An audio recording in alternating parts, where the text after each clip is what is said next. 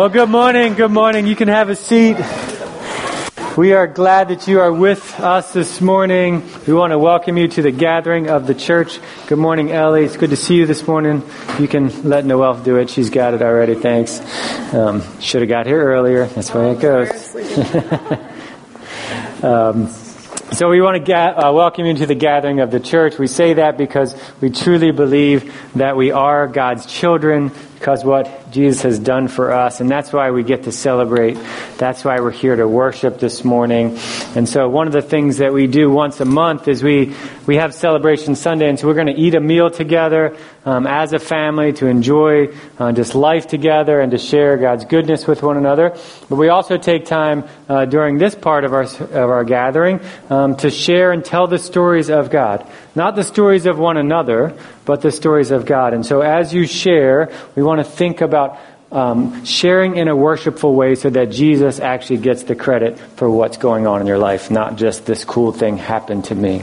And so as we think about that, we want to open up some opportunity right now for you guys to share and celebrate and tell the goodness of, of who God is in, in the good things, in the bad things, in the struggles, in the, in the joys, as we think about Him coming uh, this time of year.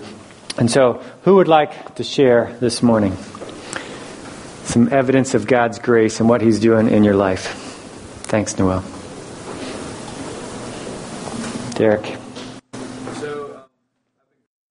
Amen. I feel like in some ways, like I don't even need to talk. God's already met us here this morning. Um, but it is good to be back up teaching again this morning. It has been a little bit of a different experience for me sitting in the chair for the past five weeks. Um, I was thinking the other day, um, that's been the longest that I've stretch of time uh, of not teaching since we started this church.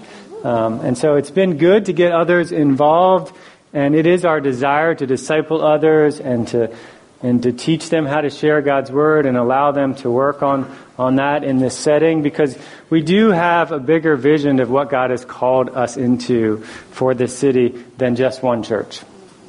We desire that we would see God's expression of His family established and shared um, all over and started all over the city over the next 20, 30, 40, 50, 60 years from now, so that God's kingdom would, reality would really come to LA.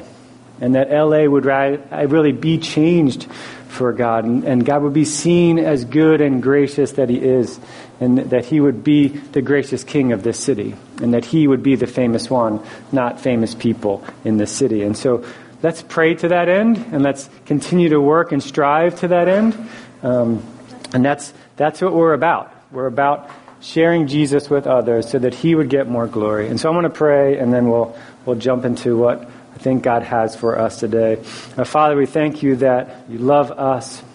We thank you that we get to worship you this morning.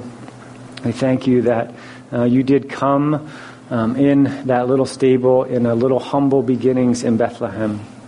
And that you came so that you might redeem us and that you might call us into your family and that you might once again give us an identity where we could image you to the world the way you ultimately designed us to live. And so, Father, we thank you for that good and gracious gift of Jesus and pray that you would you would teach us this morning. Pray that your Spirit would continue to work on our hearts and pray these things in Jesus' name. Amen. So, as you know, we've been uh, going through the minor prophets, really the last 12 books of the Old Testament, and looking at God's message to his people really leading into the 400 years of silence before he speaks again and really makes good on his promise to send the Messiah, to send Jesus, which is really what we're celebrating this time of year. And so today we come to the book of Zechariah, and we're going to be looking at Zechariah for actually two weeks. This is the only book we're going to look at for two weeks, and I get to do it, which is good. Um, it's the largest of the of the, of the minor prophets. Um, but Zechariah is probably one of the most difficult books in the Old Testament. Uh, to understand, it has a lot of imagery, it has a lot of visions like the book of Revelation. And it's intermixed with the narrative of the nation of Israel and some, maybe about 42,000 Jews who have returned from exile to rebuild the temple. And so it's kind of set in that setting. And, and Joshua talked about that last week uh, when he talked about Haggai. So Haggai and Zechariah um, were actually contemporaries. Both were encouraging the people, where Haggai spends his time encouraging people to serve God and to, to rebuild the temple and the promise that, that God would make it glorious. Zechariah encourages them uh, to continue um, in, in doing those things, but in the form of messianic prophecies and how the kingdom of God will prevail despite the brokenness around them. And so the role of the prophet of Zechariah was really to help people to imagine or envision um, a different future than what they could see or even imagine in that moment. And he, he's, he's not there trying to raise some false hope for them because times were hard. Rather, he's, he's refocusing people back uh, on God and his promises. And he foretells of a, of a new covenant that God would make with his people. And he, he continues to point people to the coming Messiah, an eternal king who's going to fulfill all of this covenant, who's going to save them and is going to rule forever. And so God gives Zechariah um, visions of what Jerusalem and its people would be like when the Messiah comes. And so what, what I want to do over the next two weeks as we look at this book, and I think as we think through the Advent season, um, is to look at how some of those messianic prophecies actually come to fruition in the person of Jesus. Now, they all do that in the person of Jesus, but we don't have time to cover all of them. Um, but if you, um, if you've been following along in our reading plan, um, if you haven't, they're on the back. You can jump in. Um, uh, but you'll you'll start reading uh, Zechariah today or maybe you've already started that this morning. Uh, a good way to a good way to read that is, is actually uh, mark every verse down where God um, says He's going to do something for Jerusalem. You can just circle them or underline them. You'll find that there's over 50 of them um, uh, of, of things that God says He's going to do for Jerusalem in this book. Um, and as you look at those, then go back and look at those with, with the lens of who Jesus is and what He's done.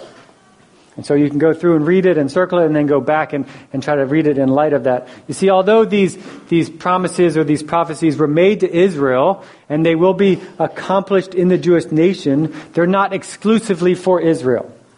They're actually inclusive of both Jews and Gentiles, you and me, because of Jesus.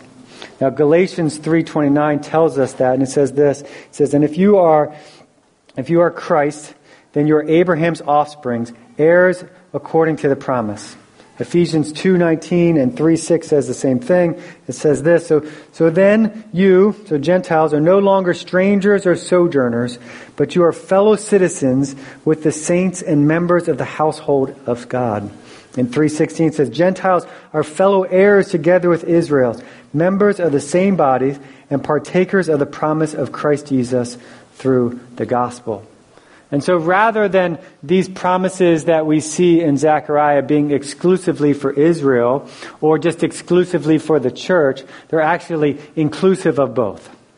So you and I don't have to just read this book as like, oh, this is just some historical information that, that I have to try to sift through, or this is just something for the future.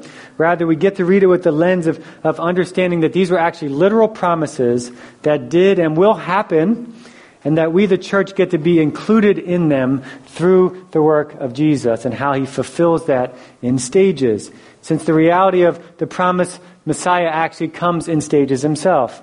First at Christmas, and then at the second coming, when many of these prophecies actually and promises actually come into full consummation. And so as we read and study this together, um, I want us to look through the lens of, of who Jesus is and, and what he's accomplished and what he's returning to bring into a literal reality. And so that's really good news. that's actually greater than, than what, than what Israel's expectations were for these things. And it's greater than what our expectations are for these things too. And so rather than being intimidated by, by this difficult read, uh, allow the prophet of Zechariah to help you imagine or envision a, a different future where Jesus will return and, and, and allow that to encourage you to continue in the work that He's called you into today. And so the things that He's called us to, that we would actually live in light of a new identity and the new promises that He's done in our lives because of Jesus. And so obviously we don't have time to cover all 50 or more of these promises. And so I want to do today is actually discuss just one of them. Because um, the reality is I think this is actually this one is actually the linchpin on which all the other promises hang. And it's, it's why I'd say Jesus came that first Christmas. And we actually find it in chapter 13. So if you want to um, open to chapter 13, I want to read verses 1 and 2, um, and then we'll kind of bounce a little bit from there. But I think this is the central one, and then we'll talk about another one next week as well. Um, but Zechariah chapter 13, verses 1 and 2. And on that day there shall be a fountain opened for the house of David and the inhabitants of Jerusalem to cleanse them from sin and uncleanliness. And on that day, declares the Lord of hosts, I will cut off the names of the idols from the land, so they shall be remembered no more. And also I will remove from the land the prophets and the spirit of uncleanliness. I want to say that this one is the linchpin because it's the promise that the Messiah will do something that no one has been able to do. Actually, cleanse people from sin, from uncleanliness, and remove idolatry completely from God's people. You see, the major problem all throughout history for all humans and for God's chosen people of Israel, if you look back, even, even when they were obeying God, there was still sin, there was still idolatry, there was still idolatry worship within the land and in with the, within the hearts of people. And so this problem of, of, of being unclean is continually over and over and over again. In fact, it's, it's the reason why the, the majority of the nation of Israel is still actually living in exile when this book was written. There's a few that have returned, but they're, they're still under the rule of another king. And the reason why they did that is because they worshiped other idols, things other than God. And so God brings punishment into their lives so that they would see Him as a greater God to worship. Not just for punishment's sake, but so that they would turn and see who they were worshiping and seeing how that was unable to actually uphold what they needed. And so the primary reason why there was a need for a Messiah and Zechariah comes and promises people that in the future, there's in the future time, there will be a fountain would be opened that would take away their sin and their guilt. That's what he says in verse 1. Now, as to a Jewish reader, um, the hearer of those words, especially to this faithful few, this 42,000 who returned to, to rebuild the temple, um, in their minds, they would have immediately run to the sacrificial system that was set up for cleansing and for forgiveness of sin and uncleanliness. For years upon years upon years, there was a fountain of blood that flowed down the temple grounds. Animal after animal after animal was cut open and blood spewed out like a fountain and ran down over the altar and onto the ground and down onto the floor and probably out the doors of the temple. And over and over and over again, all day long, there would be this blood spewing like a fountain, making a way for people's sins to be forgiven. But the problem is that this forgiveness and this clean slate did not last. They had to go back the next day and sacrifice again and again and again and every year over and over and over again. See, the problem was it wasn't just a temporary wasn't just a temporary forgiveness that was a problem, but it was also a constant reminder to them that they were unclean, that they were in need of true forgiveness. Hebrews 10 tells us this. Actually, we're going to cover Hebrews after we get out of this next, next year, so that's just a little side note. But Hebrews 10 tells us this thing, says this in verse 1. For since the law has but a shadow of good things to come, instead of the true form of these realities, it can never, by the same sacrifices that are continually offered every year, make perfect those who draw near. Otherwise, they would not have ceased to be offered, since the worshippers, having once been clean, would no longer have any consciousness of sin. But in these sacrifices, there's a reminder of sin every year. For it is impossible for the blood of bulls and goats to take away sins. And so Zechariah comes here and he, he comes along and he says, There's a fountain that's coming that's going to cleanse completely. But not just cleanse completely, but remove the remembrance of sin and idolatry from you. You ever think about that? That the sin of your life has actually been removed and the remembrance of it is actually gone? God has forgotten it. He's placed it as far from Him as possible. We bring it back up to ourselves oftentimes, though, don't we? Zechariah's telling them here that the sacrificial system is inadequate to do what they needed it to do. And if anyone is going to be saved from sin, a new fountain must be opened. Now, I think that can sound like good news to them, but I think it, in some ways it can also sound discouraging to them. Especially to this faithful few that were coming to rebuild the temple and the sacrificial system. It can be discouraging to them to see really the, the futility of, of what they're actually doing. It's a reminder to them that the things that they're actually rebuilding are actually insufficient unless there's a promise of a new fountain. So, what Zechariah is doing here is he's revealing that forgiveness and sin is actually connected to the Messiah. Now, how do we know that? Um, and I know we just started in chapter 13, but it's not actually the first thing said in the book. Um, there's quite a few chapters before that, 12 of them actually, um, if you can do math, right? Um, but actually, what he's been doing, he's actually been he's been building to this point, uh, and he's here connecting the Messiah to the promise of the fountain. Let me show you that. If you want to go back to chapter 3, uh, in verses 8 and 9, we'll see some, some messianic language that's used here. Um, that's actually very similar messianic language that we see in Jeremiah and actually in Isaiah. And uh, Zechariah 3 8 and 9 says this Hear now, O Joshua the high priest, thou and thy fellows that sit before thee. For they are men, for they are the men wondered at. For behold, I will bring forth my servant, the branch. For behold, the stone that I have laid before Joshua.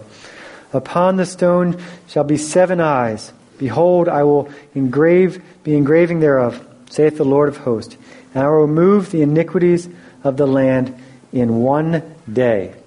In one day. And we don't have time to read Isaiah and Jeremiah, but, but if you go back to Isaiah 11 and it talks about the Messiah, in verse 1 it says, There shall come forth a shoot from the stump of Jesse, and the branch of its roots shall bear fruit. And then it goes on and talks about how the Holy Spirit of the Lord is going to rest on him and that how he will be righteous and how he will, and all that he's going to do. And if you go back and have some time to read that later today, um, there are so many connections that Zechariah is making here. But the readers of Zechariah's prophecy would have automatically made those connections back to the Messiah. As soon as he said branch, the little light bulb in their head would be like, oh, branch. That's the Messiah, right? And so when in verse says, the verse 9 it says i will remove the guilt from this land in a single day he's connecting the forgiveness of sins to the single day of the coming branch the messiah and the book then goes on from there and builds this, this, this idea this promised messiah that leads to the fountain to come in, verse, in chapter 13 and in chapter 12, where we see that the Spirit of the God, Spirit of God is going to be the one that actually convicts people's hearts, that they'll actually see a need for the Messiah. In Zechariah 12, 10 and 11, it says this. This is what's going to happen. He says, I will pour out on the house of David and the inhabitants of Jerusalem a spirit of compassion and supplication, so that when they look on him whom they've pierced, they shall mourn for him as one mourns for an only child and weep bitterly over him as one weeps over the firstborn. You starting to see or hear some of those things about the Messiah? See, the reality is that no one, not then or not now, mourns or is sorrowful for their sin unless God acts.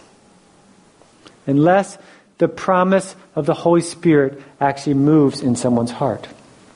It's why we see in chapter 12 the promise of the Holy Spirit here actually filling the inhabitants of Jerusalem so that there will actually be godly sorrow in their hearts and in their lives. What's also evident in this prophecy is Zechariah is telling us that the inhabitants of, of Jerusalem are actually going to pierce and kill someone tremendously important. And that God is going to convict the house of David and the dwellers of Jerusalem about their sin. And finally, there's going to be sorrow for their sins, and they're going to cry out to God's supplication for, um, in God's supplication for mercy. You see, the only reason why someone mourns as, as for an only child or weeps bitterly, bitterly for a firstborn is because they've actually died. And so what Zechariah is saying here is that he must meant that the people will, will someday pierce and kill someone of great importance. And they will be deeply, deep, um, um, deeply grieved and sorry for their sins. And when that happens, actually, that's when the fountain of God's forgiveness flows freely over the guilt of all of Jerusalem. And when we say Jerusalem, we're talking not just the city itself, but the people of Jerusalem, the people of God. Now, what Zechariah didn't know, um, but what we know now, because we know the rest of the story, and we know how these promises are fulfilled, is that the Messiah, the fountain, the firstborn, would actually be born in a humble stable that first Christmas morning. The truth is that all the promises made to Israel in the book of Zechariah, and in fact of the whole Bible, depend on the opening of the fountain of Christ's blood. See, the good news is that there was a man, a Messiah, who came, who was the firstborn Son of God who sprouted up from the line of Jesse, who lived a perfect life righteously, whose side was pierced and his blood flowed like a fountain, who was killed by his own people in Jerusalem, who was put behind a stone on Passover night, and who God laid on him the sins of the world and accepted his blood as the one and ultimate sacrifice, one time, one day, done. So that no more sacrifices needed to be made ever again. But the good news is that he didn't stay behind the stone, but he rolled the stone back and rose from the dead and actually walked out of the grave. And when he walked out of the grave, he declared, I am the vine and you are the branches. Whoever abides in me and him, and he, it's he who bears much fruit. For apart from me, you can do nothing. He declares, if anyone is thirsty, let him come to me and drink. Whoever believes in me, the scripture said, out of his heart flows a river of living water, a brand new fountain. He says, I am the fountain. That's what he declares.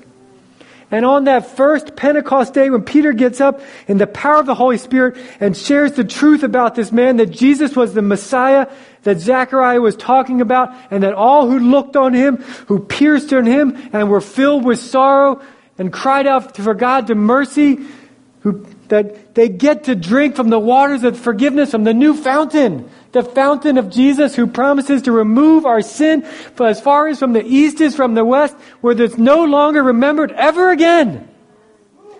Is that good news? Come on, I'm already tired.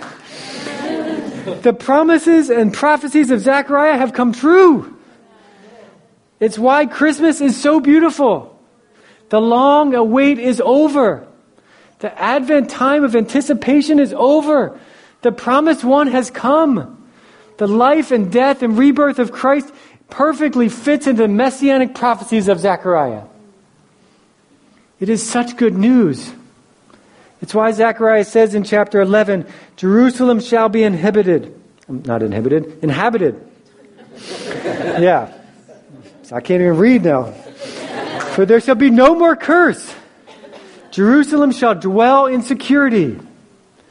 In chapter 2 and verse 5, it says this for I will be her a wall of fire about, around about, says the Lord, and I will be the glory within her. We don't have time to do this this morning, but I want to encourage you to go back. You've kind of got a lot of reading today. Uh, to go back and read Revelations chapter 21 and chapter 22 alongside of Zechariah. And you will see the same images in this book of Revelation on what the new kingdom and new Jerusalem of, will look like when Jesus actually returns and sets it up. There's a river flowing from the throne and fountain of Jesus. It will be a city where God will wipe away every tear and will dwell in the midst of his people. There is so much, so much more. We don't have time. But I challenge you to go back and read it together and read it. But the, the message of Zechariah is a word of hope to us. If we understand what Christ has done for us in opening up the fountain of his blood, then we will know that we're actually included in the promises of Zechariah.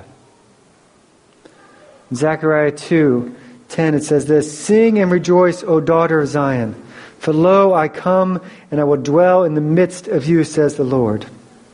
As I hear that, I can't help but think of Hebrews 12 22, where it says, You have come to the Mount Zion, to the city of the living God in the heavenly Jerusalem. Ephesians 2 tells us in Christ that we are no longer alienated, but we are part of the commonwealth of Israel and, and no longer strangers to the covenant of his promise. What good news is that that we get to be included in what Zechariah was talking about here because the fountain of Jesus has been opened. What great hope that is to you and to me this time of year and also all year long.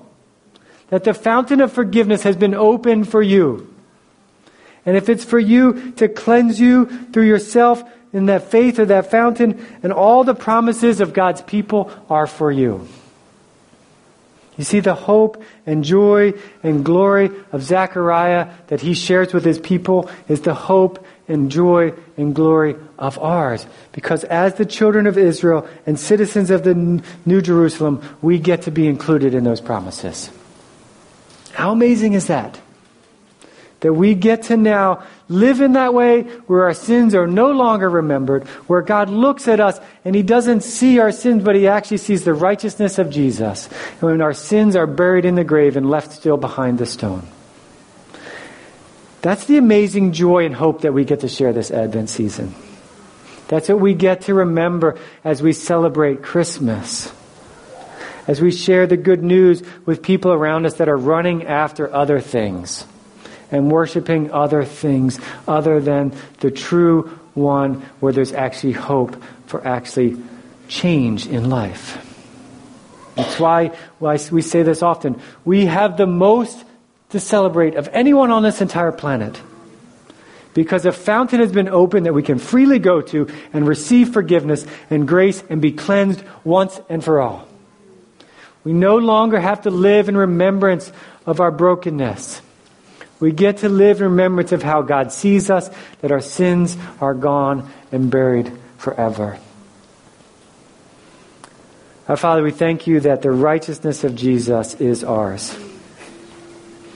Father, we thank you that your side was pierced and that Jesus' side was pierced and his blood poured out so that we could have a fountain opened for forgiveness for us. Father, I pray that that as we think about those things and as we think about the future where we get to spend eternity with you, um, walking in your goodness and your grace, with you in the middle of the city.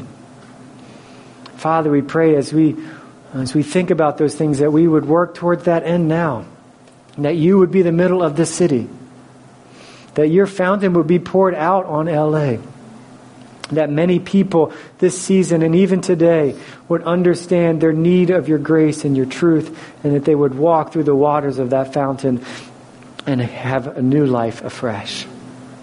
Father, we thank you for the good news and hope of that that we get to celebrate at Christmas. Father, pray that we would be reminded of that daily and that we would live out of that reality. And pray these things in Jesus' name. Amen.